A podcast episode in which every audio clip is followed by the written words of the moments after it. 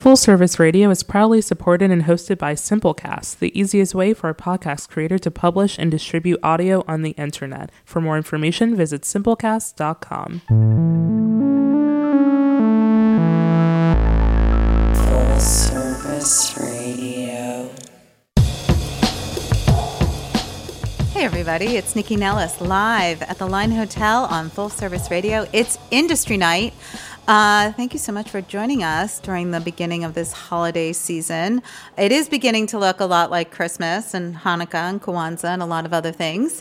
Um, so there's lots to do in this city right now. Winter activations are heating up all over the city. There's lots of deliciousness going on here at the Line Hotel. And for those of you who've never tuned in before, let me just give a brief introduction. I am Nycci Nellis. I've been covering the DC food and wine scene for the last 17 years. I have a pretty comprehensive comprehensive website called thelistareyouonit.com.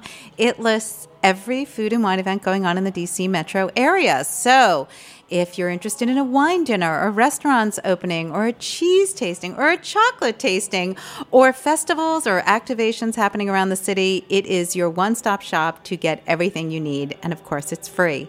You can also hear me every Sunday live on Foodie and the Beast. We just celebrated our 11 year anniversary. Uh, that's where my, de- uh, my husband, David, and I, he is clearly the beast, I am the foodie, uh, do a food and wine variety show uh, where we talked from two people from all over the world about what's happening in the food, wine, and spirit scene. And lastly, you can also hear me on WTOP radio locally doing trend reports and roundups of all the fun stuff happening around the DC area. And one other thing before we get into the show, you can also follow me on social media an absolute evil necessary at NYCCI N E L L I S. Today on Facebook and Insta Stories, my uh, trusty sidekick Annie will be posting uh, different videos and photos throughout uh, the show so you can get a chance to see what's going on here in studio. And today, the studio already looks pretty fabulous and uh, smells pretty delicious because I have have um, fabulous hunks of cheese sitting in front of me. So Jill Erber has been in studio before. Uh, she came in with her husband Jeff, but Jeff wasn't on air. Was he on air last time, or was it just He's you and I? right, air. he's not allowed on air. Mm-hmm. Um, I like that. Mm-hmm. I like where you're going with yeah. that. Um, so. Jill Erber came in before, and she is one of the very few female entrepreneurs in this city that is really doing it all. She created her own uh, business model of a cheese store that incorporates wine and gifts and a restaurant. And she doesn't just have one, she has multiple. And she just reopened her um, newest one uh, in. Um, Shirlington, Shirlington Village, and it is glorious and gorgeous. And she and I were talking about all these interesting artisans that are now in the DC metro area. And we were talking about cheesemakers in the area and chocolate makers in the area and what they're adding to the scene and what it's like to be in the DC artisan scene and being able to bring your product to market. So she has brought together a cast of characters for me. Um, and I'm so excited because this is what I love to talk about. And uh, then she was like, I mean, we can't have chocolate and cheese and um, not have wine. so um, we have wine as well. So let me introduce everybody who's in studio with us today. So we have Gail Hobbs Page. She is the owner and head cheesemaker of Caromont Farms, and she brought in the gorgeous cheese, obviously. Rob Kingsbury is in studio. He is a chocolatier and the founder of Kingsbury Chocolates, and he has a great story. And Jason Whiteside, he is with Winebow he is uh, a level four WSET, which is pretty fancy schmancy. And he came in, Jason, I'm just going to throw it to you quickly because I know you came in with some bubbles, and I believe we should always start everything with bubbles. Agreed. I would start my morning with bubbles every day if I could. Tell me what you brought in. I brought in a basic Laurent Perrier La Cuvée champagne. Mm-hmm. It's a Grand Marque champagne, uh, so it's a which is really a well-known one of the original houses in Champagne, and I'm pretty sure this is the reason why I was invited to bring the bubbles tonight. yes. So, uh, yes. so I think this is how we'll start it off. That's okay, okay great. with everybody. While you pop that, I am going to get into it with Jill. So, Jill, when you created the concept for Cheesetique, it initially was just a a cheese market. Yes. So, how did you decide then how you were going to bring cheeses to the table? What was it that you what was it that you weren't seeing out there that you wanted to do? When we first opened, as you already pointed out, we were first and foremost cheese. We didn't even actually carry wine when we first opened um, a little over 15 years ago. And my goal when opening was to be, in a sense, a representative of all of the amazing cheesemakers that were out there that at that point, um, you know, 15, 16, 17 years ago, were really, really under or unrepresented completely, mm-hmm. um, especially local artisans who really had trouble getting exposure to the public. Um, because if you're a cheesemaker, you're a very, very busy person and your right. work is very demanding. It's very uh, physically presence demanding. And so you aren't able to get out there and show your wares. You aren't able to get out there to market um, and to sell everything and to meet the public because you're making your cheese, you're doing your work, and you're following your passion. And uh, so, unfortunately, I felt at least that there were so many wonderful makers out there that were stuck on the farm, so to speak. And so their products weren't being allowed to shine unless they were lucky enough to be able to represent themselves at farmers markets and sure. things like that. Uh, and not everybody had access to those venues either. So the initial idea was hey, I want to create this place where guests can come and have this wonderful educational experience. They can learn about cheese without it being this sort of daunting, foofy thing, mm-hmm. um, and have a very approachable, fun learning experience. But at the same time, have a venue where uh, smaller makers and smaller uh, producers had um, had a built-in audience, in mm-hmm. a sense, and got to show their show off their stuff. But how did you go about? Because if they're not out there, how do you go and find them? So, is it a who you know, what you know? Like, is it just tapping into your network as you as you began your business? Were you able to like say to cheesemaker A, who else do you know? Exactly. Yeah. So, so in the beginning, it was very much word of mouth. So, um, in the years since then, we've really seen um, distributors, large and small, uh, having better representation for even these smaller producers. So it's come a long way. But, but back do you think then, that has to do with um, the internet, social media, stuff it, like that? I think it has to do with people becoming more enlightened consumers mm-hmm. Um, and more interested in um, in enjoying these unique products. So, uh, again, 20 years ago in this area, when I said I was opening a cheese shop, people ha- did a double take and they were like, What? A whole shop just for cheese? Who would eat? So, I think. I mean, but what's so amazing about that, and I've heard you say that before, yeah. is that when I was younger, like in the 70s, in New Jersey, we went to a cheese shop. Yep. There wasn't just one of them; there were nope. several of them. And you had just yours like of choice. Were, it was like your family's cheese shop that they preferred. Exactly, sure. and there was bakeries. I mean, there were things that mm-hmm. people went to. We went to cheese shops. Mm-hmm. Like that wasn't abnormal. It wasn't until I'm probably till I moved to Boston where I was like, there's no cheese shops. Like there was no place just to get cheese. Right. If you were lucky enough to be from Manhattan or from New Jersey, right. maybe from Chicago, maybe from San Francisco. I feel like I have you, to have some cheese. While yeah, just jump.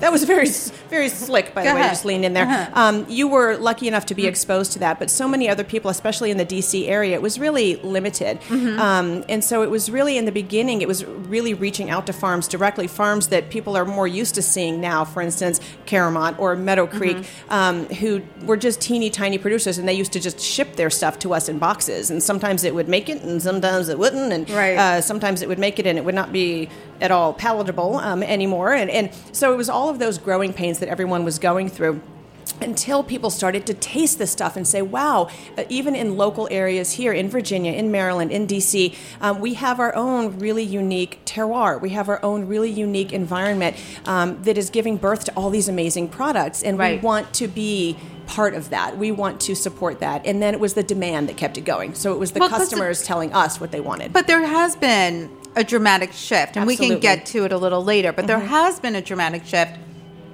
in local perspective, right? So like 100%. 15 years ago when you were starting, people were big on like organic was the big buzzword, mm-hmm. right? Mm-hmm. And then I feel like maybe 10 years ago people were like, no, it's not about being organic, it's about being local. Like right. how far has it gone? What are mm-hmm. people doing? And mm-hmm. then I do kind of believe a little bit with the recession that people were like looking in their own backyards and being like, what can I do here?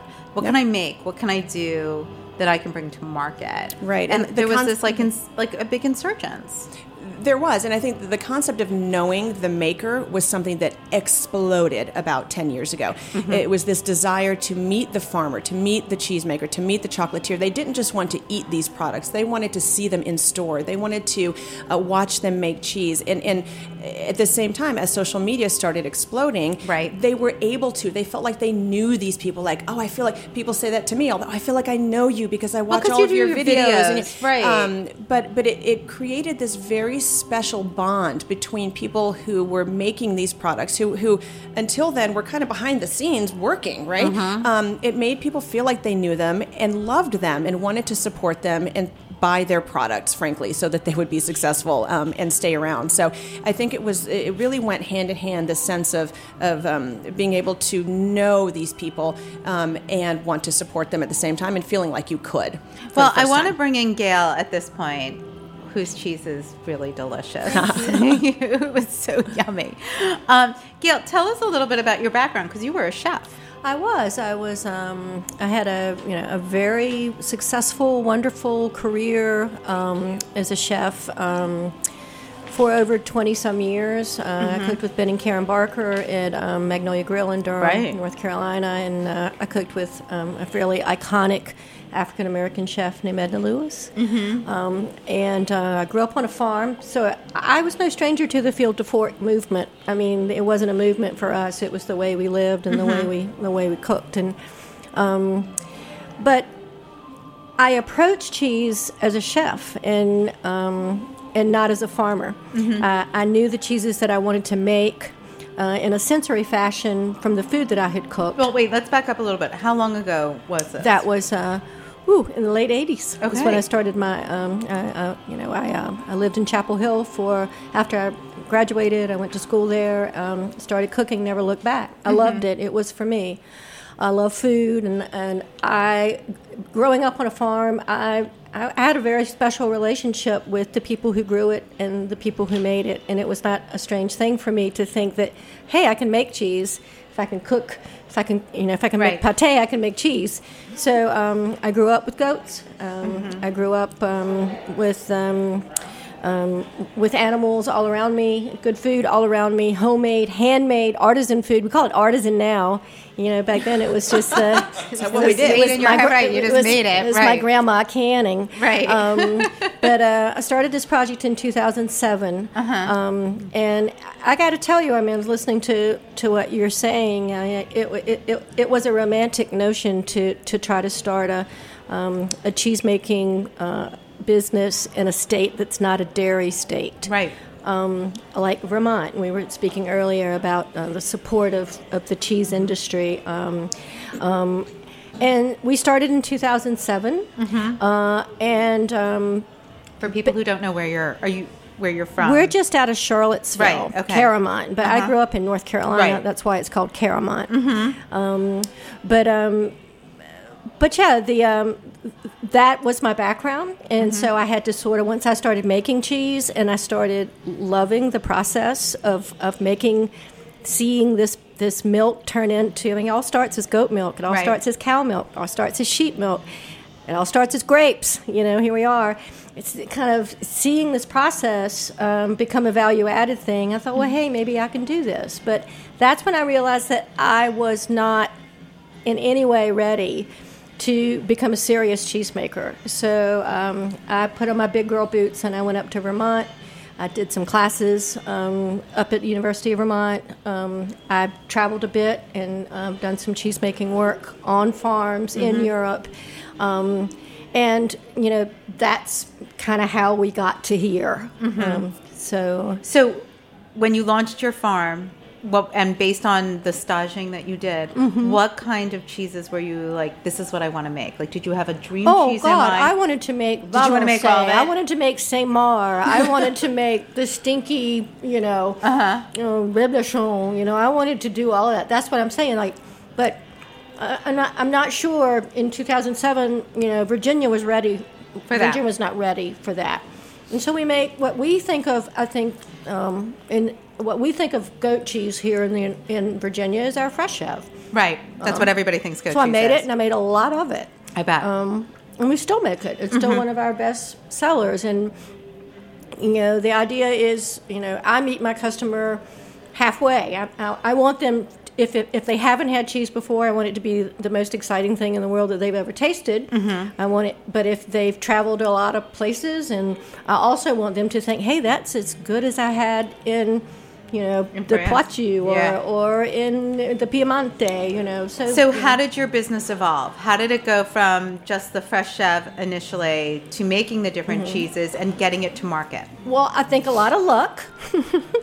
um, we had very good employees um, who were with us, uh, who really elevated our cheese making um, to a, a higher level.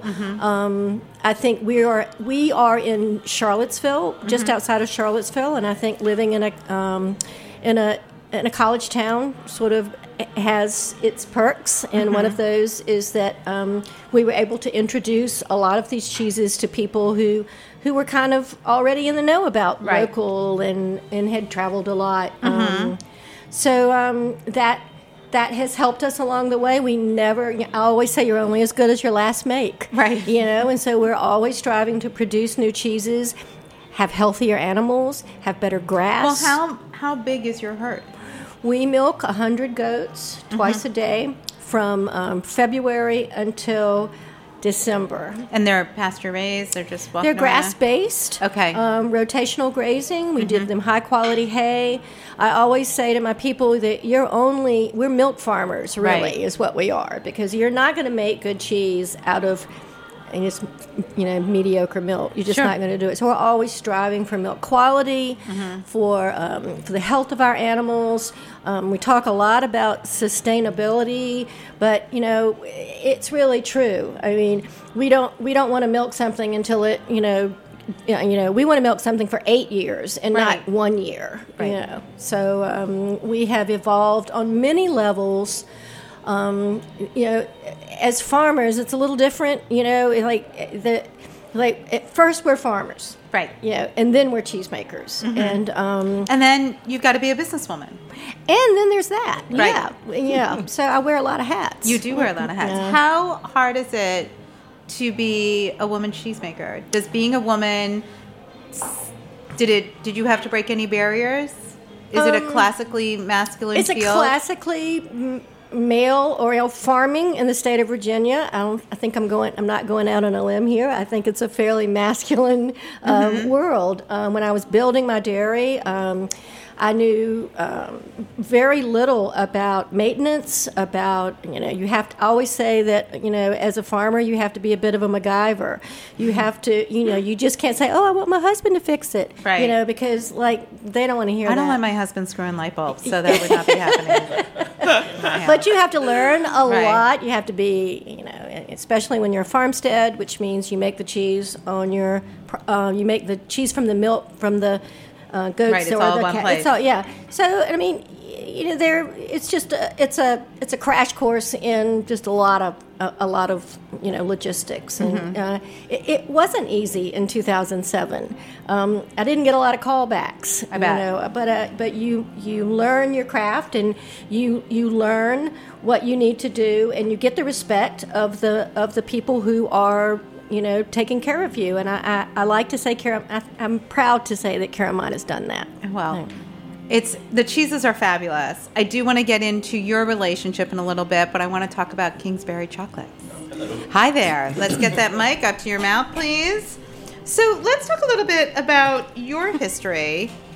Why are you Uh, just- laughing? he, he, he just tickles me. I just Okay. watching him do anything makes me happy.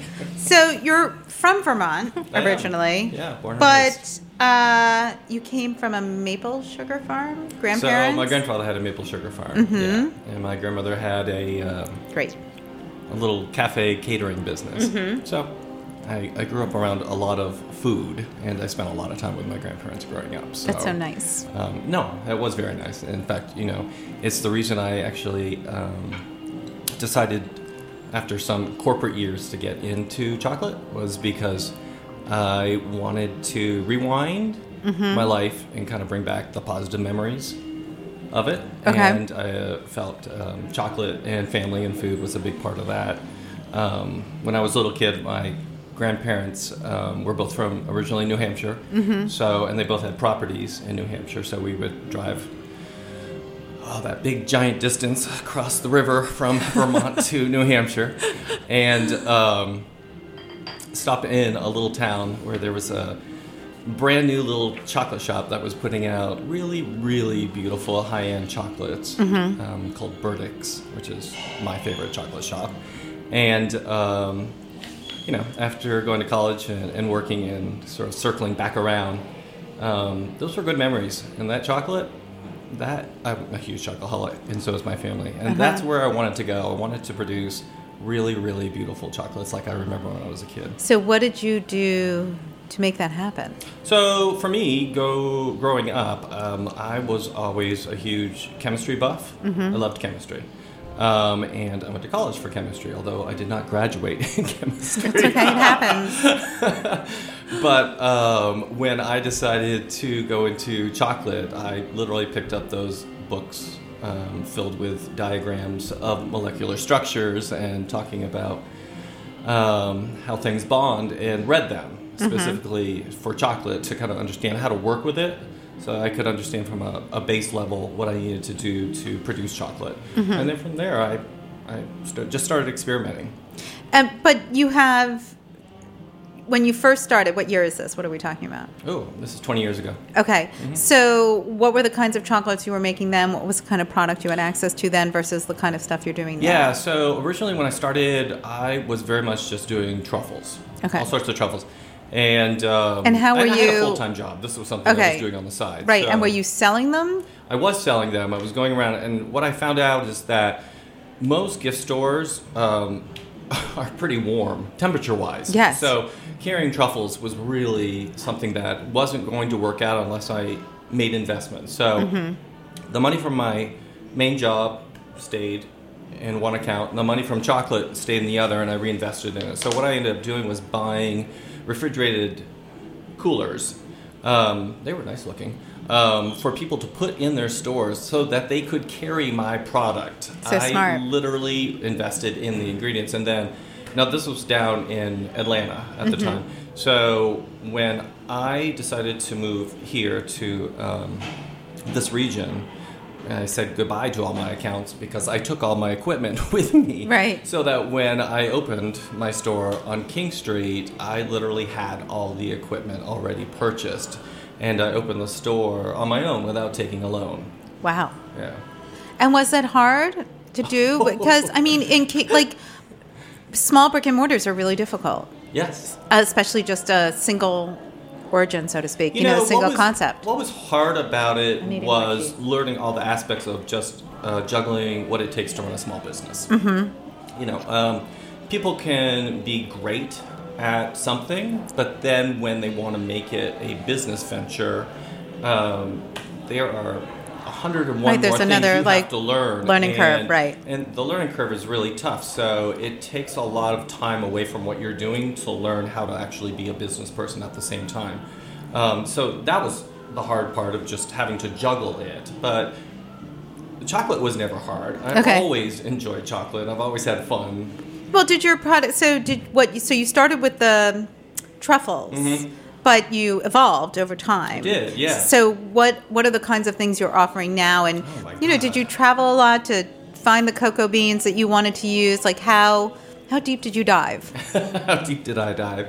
So um, when I first opened the store, it was really all based around bonbons, which is technically anything that's a bite size. You know? Right. So whether it's a caramel or a cream or a filled jelly or a truffle, it's a bonbon.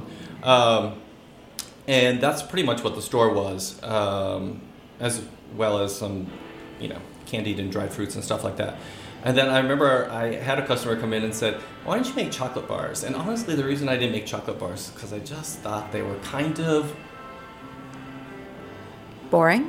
boring. Yes, He makes And the best I mean, and I just want to say for the record, like, talk about like such a change in what people are buying. Like, go to any store now, and there are rows and rows and rows and rows and right? rows Chocolate bars. There's of so chocolate many. bars, yes. right? Yes.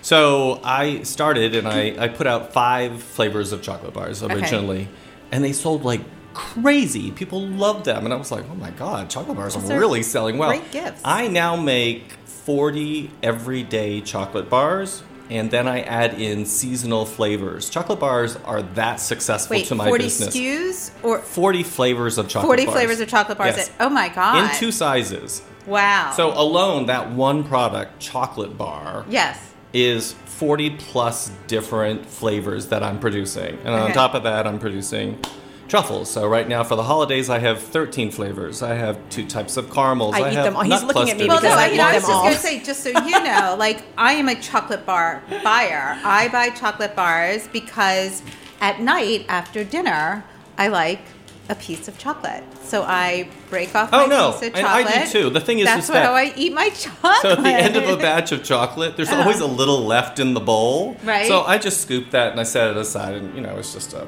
a little lump over there. But I take all those lumps and I have a little dish.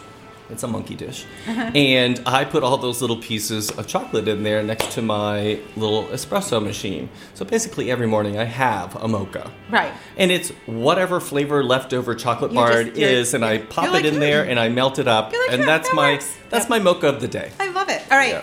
we have to get into wine. But before we get into wine, I'm going to take a quick break. So, this is Nycci Nellis. We are talking about local artisans in the DC area, chocolate, cheese, and wine, but that's not local, but it doesn't matter. It's still delicious. We'll be back in just a sec.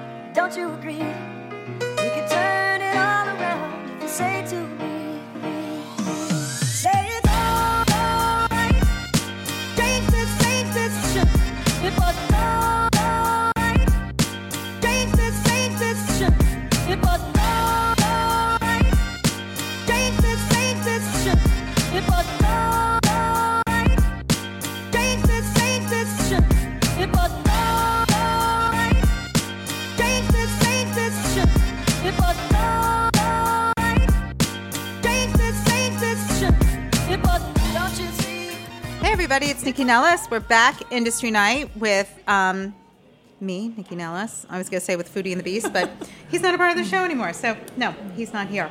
Um, so, we're having such a delicious conversation in studio, and we are eating just gobs of um, magnificent uh, Caromont cheese. Um, and we just heard about Kingsbury chocolates.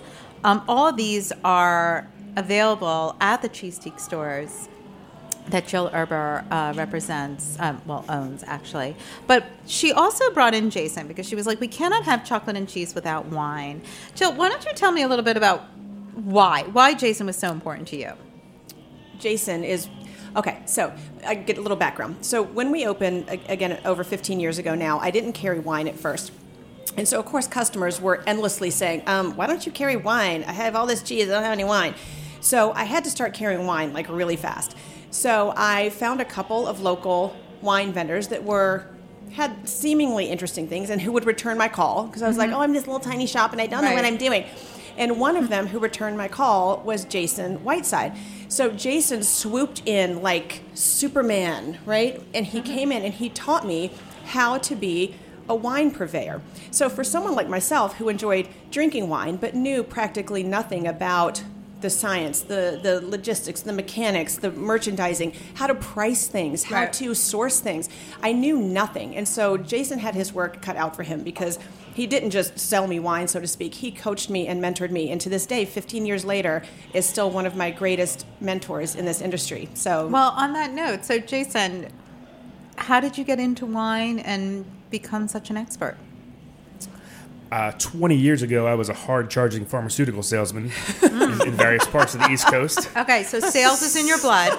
selling drugs that rhyme with Niagara. Mm-hmm. And I uh, had a little crisis of a midlife crisis, and I moved to St. Martin to You know, Caribbean. you could take Viagra if you're having a midlife Ah, crisis. ha, I was only I was only 30. okay. And, uh, and so I moved to the island of St. Martin for three years. Hmm, French side or Dutch side? Uh, both. Mm. And on the French side, I was introduced. I learned about wine a little bit while I was at hard charging pharmaceutical rep because we took a lot of physicians out to to dinner, dinner. Right. And one of my best friends, who's a professor at American University, challenged me. He got into wine before I did. He started to get me to think critically about wine, Mm-hmm. really what was in the glass. Still didn't really get the bug. But when I moved to St. Martin, wine was part of the culture because Right. you're in France, right? Right. And so um, Just a little injection here. My father is a physician. This is my brother and his wife. So I know all about the farm reps. But uh, my family went to the French side. We went to Grand Case every year over December. And it's.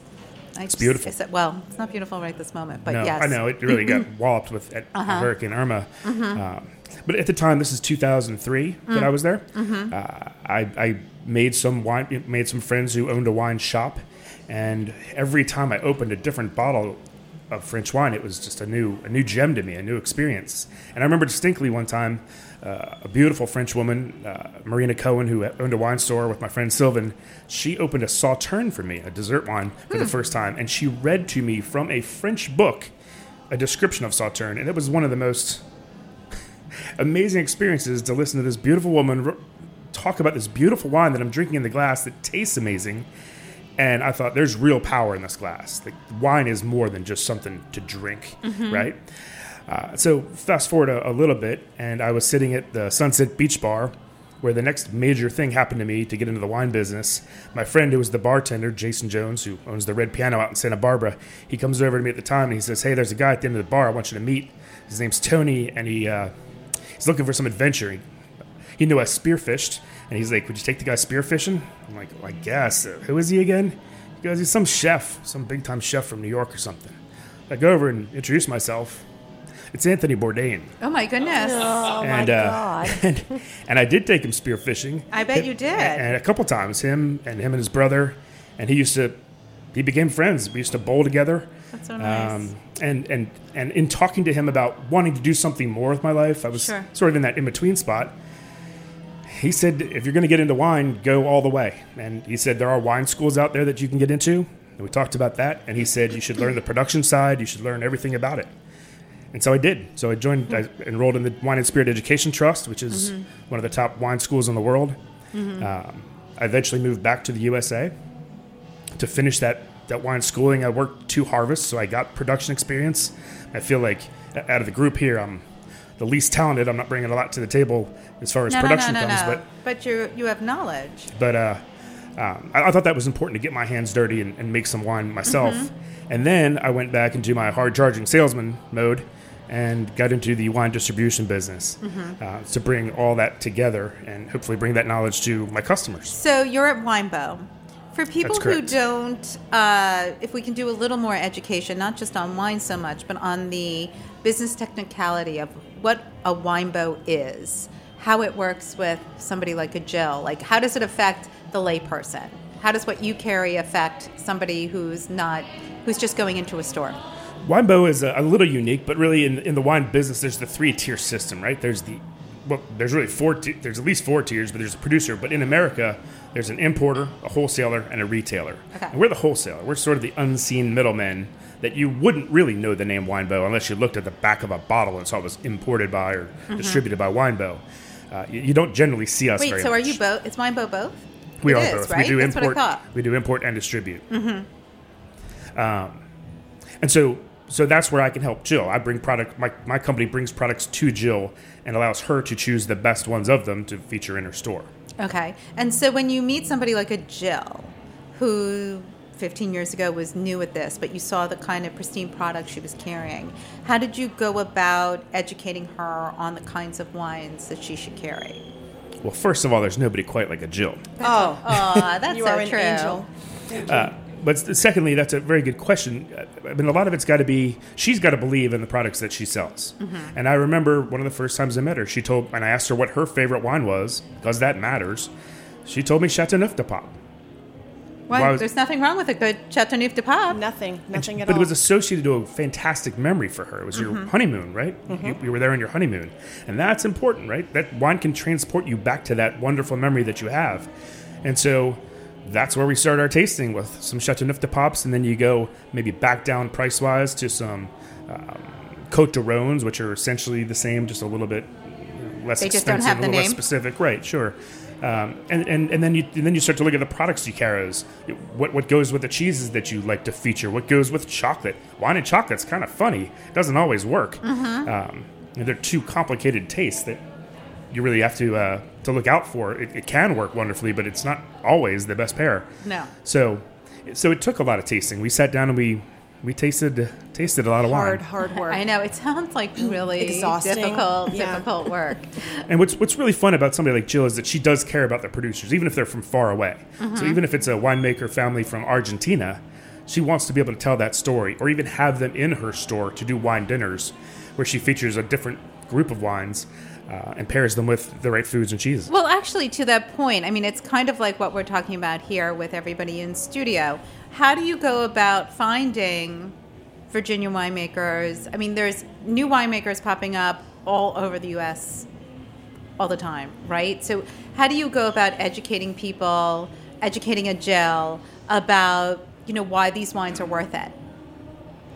again, we play the middle ground. We we meet those we meet those producers, and either we buy into what they're doing, or they or we don't. Mm-hmm. The ones that we do buy into, we make the introductions. Right. right? That's because because a winemaker, even from Virginia. I mean, I work with a, a young woman named Sarah Walsh who has a, a small family winery called Walsh Family Wines. They don't have a they, they, they can't even come close to distributing themselves. Of course. right? They need that that connection with the purveyors mm-hmm. and social media to do it. And so, for people who are on a slightly larger scale, we make that introduction for them. We can get the products with our trucks and our sales reps, you know, way more broadly distributed, uh, and then but make that personal connection, even from people from South Africa or France or or, or New Zealand. But you know what I mean? Like that sharing that story, right? Because like That's Jill, what we do. I totally get what Jill does. Is because I do it. I like to share people's story. I want people to understand what people do and why they do it. And I think when you walk into a store like Cheesetique, knowing where that wine is from, everything is so hand selected. Do you know what I mean? You're not just you're not just buying stuff. So I think knowing those stories are really important and sharing them. But I how do you, I don't know if you're always able to tell those stories. Well, oftentimes those producers will actually come in the store with me. They'll come from all over the world, and we'll bring them right in and let them do the talking. I'm just the I'm just the driver at that point. We let them come in with their products, and and I make the introduction, and then Jill gets to uh, meet them firsthand and hear about their stories. But now you do carry a, a selection of winemakers from all over the world, right? It's not just French. Every wine producing country. yes. Okay. But you said you did, um, off air, you told me that you carried an awful lot of French.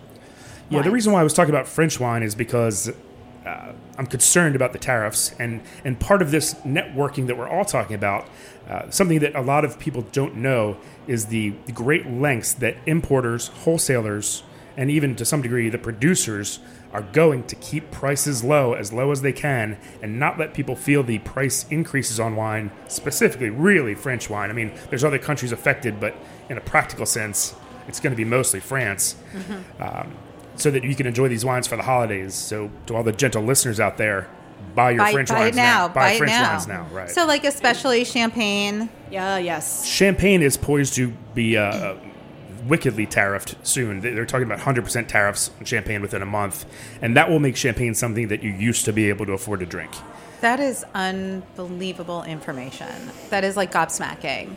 And how does this affect? I mean, Jill, I want to know how that affects you, but does it affect you as a cheesemaker? The It tariffs? does, it does. How does does. that affect you? because we depend on small shops, you know, such as Jill's, Mm-hmm. um, to um, to carry not only our cheeses, but um, to carry um, um, French cheeses and Italian cheeses and and olive oils and wines. That gets people in that in the store Mm-hmm. to spend money not only on our things but also on it helps the bottom line of an establishment that is selling all of our products Sure. It's very um, it, it, it, it's very important it's not like you know everyone's going to say oh i'm only going to buy american artisanal right now I, I don't think that's true i think that that No, I don't think that that's what. I mean, my opinion, and there's no education behind it. But But I- I've known a but lot do you know what I mean? Like, I it, the tariffs aren't about driving American business. So, you know, Mm-hmm. But it's going to hurt American I think it's gonna small hurt- retailers, Right. And I've heard this from from friends in Chicago and New York and Atlanta Mm-hmm. that that are all singing the same tune. That you know this is going to be a difficult you know thing to maneuver because of the tariffs. There, um, w- there will be winners, right? I mean, as an unintended consequence of this, people, if you can't afford champagne anymore, you'll have to look to cava or proseccos or American sparkly wines. There's other things out there, mm-hmm. so someone will win, mm-hmm. right? Because people are going to stop did you drinking. see my face when you said prosecco? I know. Mm-hmm. Why, why did you make that face? because prosecco has been completely bastardized for the American palate. What used to be a really good sparkling wine is now sweet and um, unappealing. Now I know there's some really good bubbly coming out of Umbria right now, but you can't find that everywhere. Um, so yeah, I mean, I used to really enjoy prosecco. I I won't drink it. I think something that's really important in this in this discussion about tariffs is that we have a very special relationship with our mongers, with the people who buy our cheeses, and mm-hmm. they don't just buy cheeses from us as Virginians. They buy cheeses from farmers from all over the world. Right. And at the end of the day, that is what they are. They are farmers who are making a great product and a and a and a trying to make a living for their family. Um, and so it's not just about it's going to be American made or you know it, you know w- we're going to stick with American. It's it's it's a very big picture, and American cheesemakers feel that just as much as as the European cheesemakers. Um, it's just a very difficult it's a very difficult situation that, to navigate It sounds like on it. all on all sides. Now, what about in the chocolate world? Does this affect you at all? W- With the tariffs. Tariffs? Um, Does it play with you at all? Not so much. I because mean, we're the- what do your major imports are not coming from like because don't you have to import your cocoa beans and things of that nature? Yes, but in the sense that I'm um, I'm getting cocoa beans from specific countries, Right. And then having the cocoa beans uh, conched and made into chocolate Okay. For me. A lot of people don't know what conched means. Do Oh, you want to explain that? May I have a little sip, please? Um, it's just one of the processes where you're grinding up the beans, and it's Mm-hmm. the last part of it where it really develops the flavor and smooths out the texture. So, um, my chocolate's considered a grade of chocolate classified as couverture, and couverture is the highest grade of chocolate in the world. Okay. Because it has the highest amount of cocoa fat in it, which is what gives it the great texture, and it also doesn't have any granular texture because the conching process goes on for days extra longer than most chocolate goes through. So it's very smooth. You don't pick up anything; it just melts in your mouth instantly. So um, for me, so then, the when you get it, so how does it arrive to you? How does So it's arriving arrive? to me in what are little uh, Like pallets, little pallets? Mm-hmm. coins. Yes. So- and then you melt them and make it so- into all your. But the countries that I get the cocoa from are very specific. So Okay. I'm getting from five specific countries.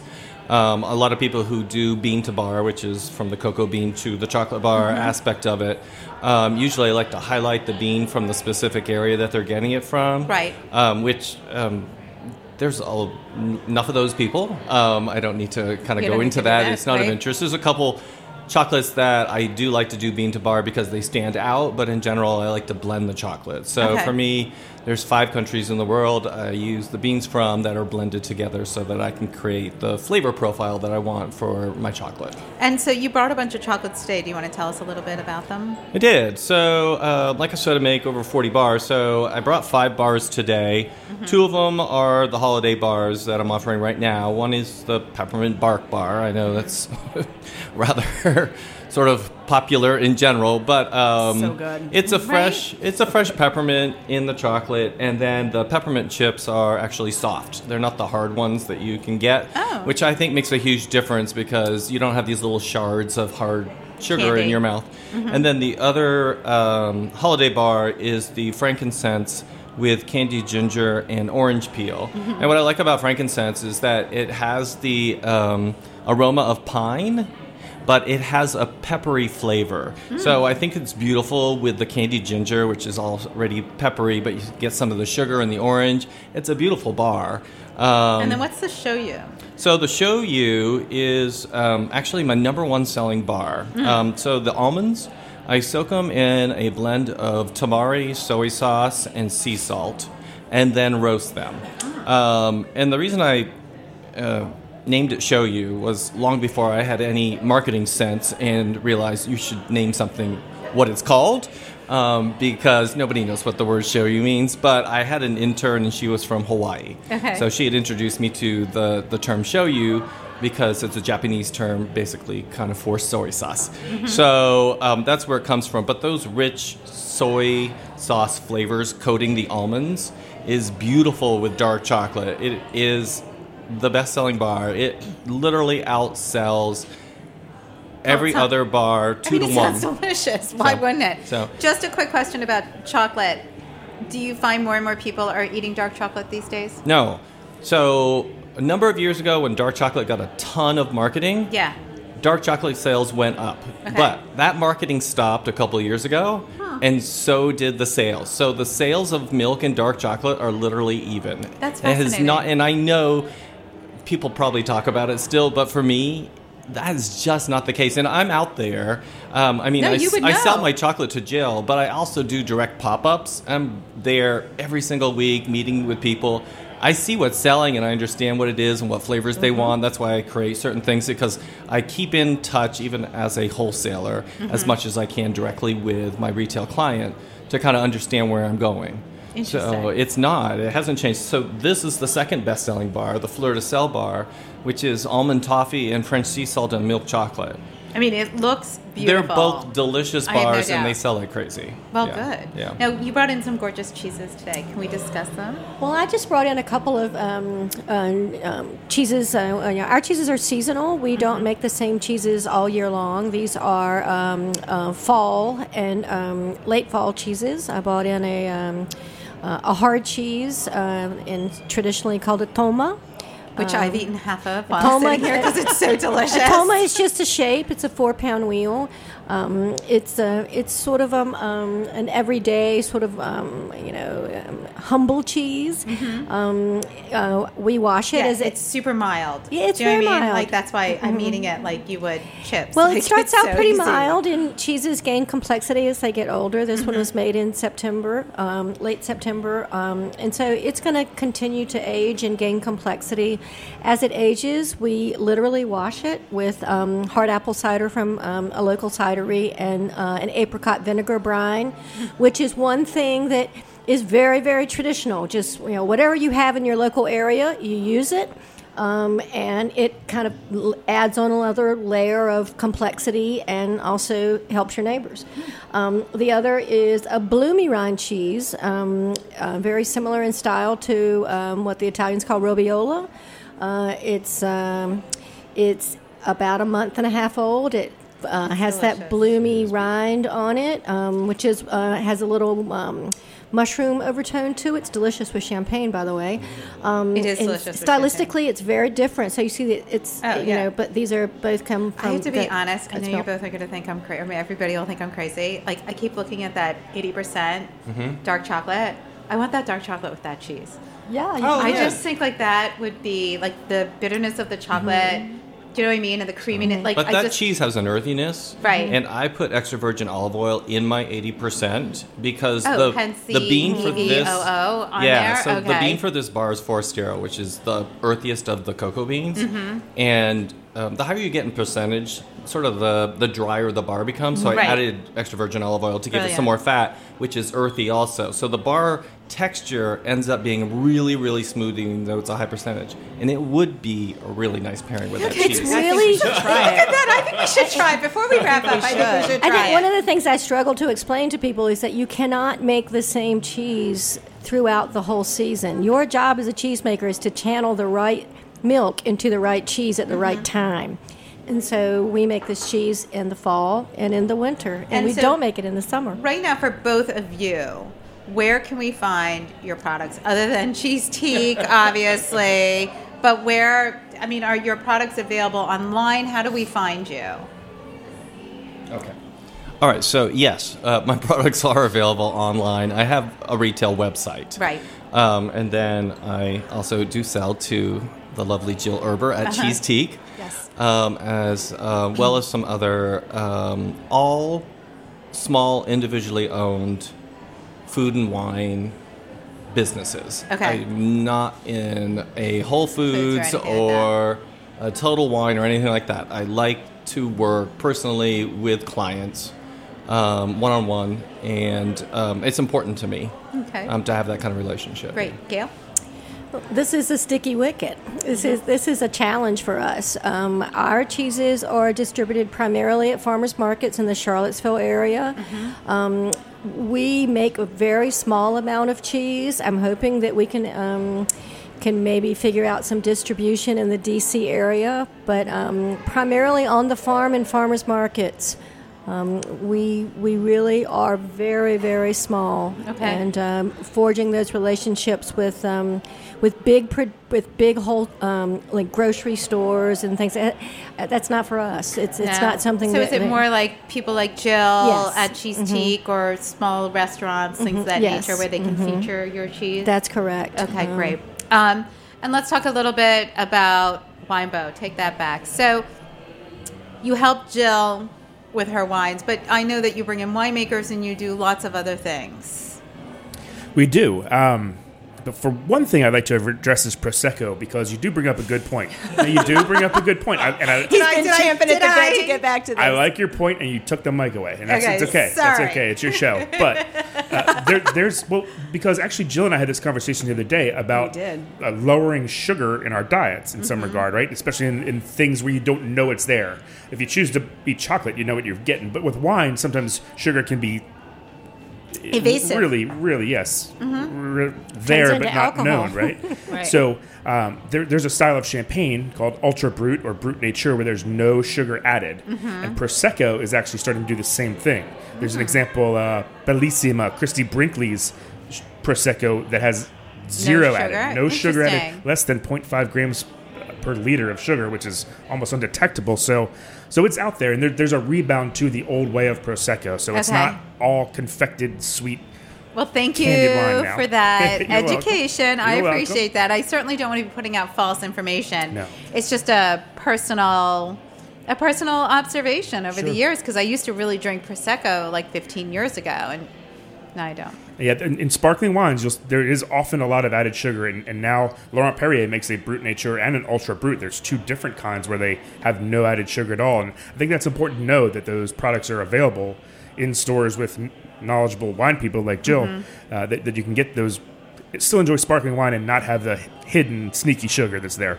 So, Jill, I have just a couple of minutes left for the show, um, and this has just been so interesting and so fabulous. How is it that you go about finding like the people here today? Right? I mean, I know Jason called you back, and you were lucky to forge a relationship, but how, you know, given the kind of store you have and the kinds of offerings that you have, how do you go about curating the things that you're offering to people? Well, the way that I curate is I think, what is the story behind this product? Whether it's um, one of Gail's cheeses or one of Rob's chocolates or one of Jason's uh, wines, it's always about how can I communicate to our guests why they should give a hoot about this product. What can they do when they get home to tell their friends and family, oh my God, you guys, I just got this wine. Wait till you hear about this winemaker. Wait till you hear about this chocolate maker who actually grew up on a maple sugar farm. Like, Right. who does that? So, my ability to. uh, well, you- Somebody who I grew mean up on a maple sugar way. farm. right? He's the only person I've ever met. I tell everybody I know, I'm like, he has maple sugar in But I feel like there should be maple sugar like in your chocolate. I have a maple bourbon. Of course he does. Okay, of course he has one. Okay, Yes, good. Just making yes. sure that that's there. Um, so, so I love to be able to learn a story and communicate a story because otherwise it's just something we're chewing on, right? Right. Um, you've got to be able to stimulate your soul at the same time, and I think there's too many products out there that are so, you know, one of the blessings of of, of things being so widely available is you can find whatever you want. Um, but on the downside, you can find whatever you want, right? So, so there's got to be some value to um, to the spirit of something, and, and and what sort of other story is it telling other Mm-hmm. well, than what it actually, tastes to like? me, I think you know there's so much um, push these days to not go into the store. Right? We'll deliver. We'll deliver. Yes. We'll deliver. All the stores. Right? Even. Uh, you know the Targets, the Whole Foods, whatever, Safeway. We'll meet you in the parking lot with your stuff. Yeah, Right. yeah, yeah. Uh-huh. Don't come in. Nope. Which to me, uh, for the life of me, I can't figure that out. First of all, how am I going to know what's new if I don't get my tushy in there? Like Mm-hmm. it's it's such a it's such an antithesis to how I do things Right. that I don't even understand the marketing thought process. Like I don't want to just buy what I always buy. I want to be I want to up my bill and buy more Right. of things because I want to taste them, I want to try them, and I want to be educated on those products. But they're really it's fascinating to me that the the bigger stores are really looking to push people out. Right, and we're, we're doing the opposite. What we are always talking about. In fact, Jason and I literally two days ago were talking about this very thing of um, how can we get people to come into the store more. Um, so this is how we structure our entire business is about building an experience for people when they come in. They're not just coming in because they can get cheeses. Frankly, almost anywhere they can get pretty decent cheese I know, but at you lots have a of ton different of places. programming. It's programming. But it's all about coming in and learning something and walking away, yeah, with some cheese and some wine and some chocolate in your bag, but walking away with okay, I'm going to reword. I'm going to reword that for you. Please. Okay. Yes, you can come in Yes, and get some fabulous in. wine Fabulous and some gorgeous local cheese and Yes. incredible chocolates. Right. But go ahead. But yes, what she said. Um, but but unless you have the story to go along with it, it doesn't have the same impact. And so we're trying to always learn the story. I mean, Rob and I have been teaching cheese and chocolate classes together for 15 years. Um, Jason has come in and taught wine classes with me for 15 years. Um, and I only can hope and pray that Gail one day will come and teach a cheese class with me in the shop. Um, but for me, it's all about teaching people the wondrous things that are out there and, and the people that are making them. And I think that is really where uh, the value comes from. And so, yes, if you don't come into my store, you're not going to You're meet miss it. our people and learn about it. So, okay. Tell everybody where they can find Cheesetique. Cheese Teak has three locations one in Alexandria, Virginia, one in Arlington, Virginia, and one in Fairfax. And we are online at cheesetique.com. Excellent. Okay. Jason, where can we find you? At Cheesetique. Yeah, you'll find Only. me at Cheesetique. That's Jason's at sure. Cheesetique. You can find him Only. there. Kingsbury Chocolates. You can uh, find me at kingsburychocolates.com. And Cheesetique. And Cheese shops Teak. like Cheesetique, and I do pop-ups every now and then. So check my website for that. All right. Well, and please send that info to me because we post that stuff on the listerlive.com. Oh, okay. okay. And Gail. We're at CaromontFarm.com. Follow us on Facebook, Caromont Farm, also on Instagram. Excellent. Come to the farm, see what we do. Oh, right, because we can snuggle with the goats. Yes, I can't believe we didn't even get into that. It's how the show goes Yes. so fast. So I want to thank all my guests for joining me in studio today, bringing all these delicious treats and really having a good conversation about the kind of work they're doing out there. I want to thank you too for uh, joining us today. This is Nycci Nellis. Follow me at NYCCI N E L L I S on Instagram, Facebook, and Twitter. Hear me live on 1500 on Sundays on Foodie and the Beast. And of course, check out the list, areyouonit.com. Thank you again for joining me today. Everybody have a delicious week. Thank, Thank you. you. Thank you. Our pleasure. Thanks for listening to this program on Full Service Radio, broadcasting and recording from the Line Hotel in Adams Morgan, Washington, D.C. Full Service Radio programming can be accessed live and archived on fullserviceradio.org. Our talk programming is available on most podcast apps like iTunes and Stitcher, and our DJ sets are available on mixcloud.com slash full service radio. Full Service Radio features over 30 weekly shows and over 50 local hosts covering every topic imaginable. If you want to be a guest or get involved, email us at info at fullserviceradio.org. Follow us on Twitter at fullservicerdo, on Instagram and Facebook at Full Service Radio. Thanks for listening.